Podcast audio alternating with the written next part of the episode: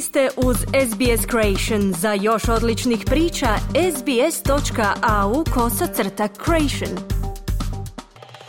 Hajduk na pragu nastupa u konferencijskoj ligi, nažalost dobio prošlogodišnjeg polufinalista Lige prvaka.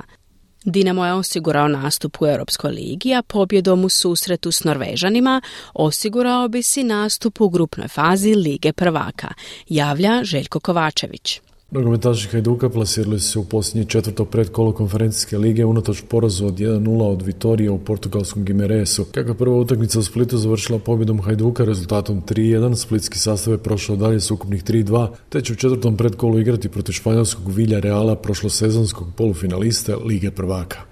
Vitorija je povela već u petoj minuti golom Andersona i na kraju srećom po Hajduk na tom je golu ostalo. Pritisak Vitorije trajao prvih 20 minuta, onda se momčad Hajduka pribrala. U 23. minuti Čolina je imao odličnu priliku za poravnavanje, sa Hitiga je sjajno proigrao na lijevom krilu, Čolina je ušao kazneni prostor, no nije uspio prebaciti vratara Varelu. Domaćini su u 77. minuti ostali bez Tjaga Silve koji je oštro zaustavio Krovinovića i dobio drugi žuti karton i s igračem manje domaćini su u završnici pokušavali doći do izinačenja, no dalje ide Hajduk. Villarreal i Hajduk prvu će utakmicu igrati 18. kolovoza u Španjolskoj, uzvrat je 25. kolovoza na Poljudu. Trener Valdas Dambrauskas ovako je to prokomentirao za Hrvatski radio. We deserve with our growth, with our work inside the club, but I really the most happy about this Villarreal game is about all Hajduk fans that you know like they will see Hajduk where where Hajduk really belongs in big European night against big European club. Nažalost, u centru Gimaresa skupina maskiranih osoba za koje se vjeruje da se navijači Splitskog Hajduka bacila je večer prije baklje i stolice po terasama ugostiteljskih objekata. Domingos Bragansa, gradonačelnik Gimaresa,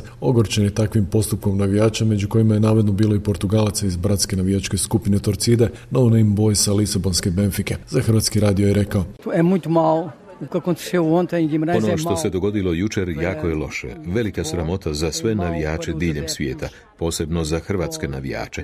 To je nešto što moramo izbjeći, ali ne samo ovdje, već u svim mjestima gdje se igra nogomet. Želim poručiti svim Hrvatima da je Gimaraješ mirni, povijesni grad i da nas svi mogu posjetiti. Ovo nisu navijači, oni su kriminalci.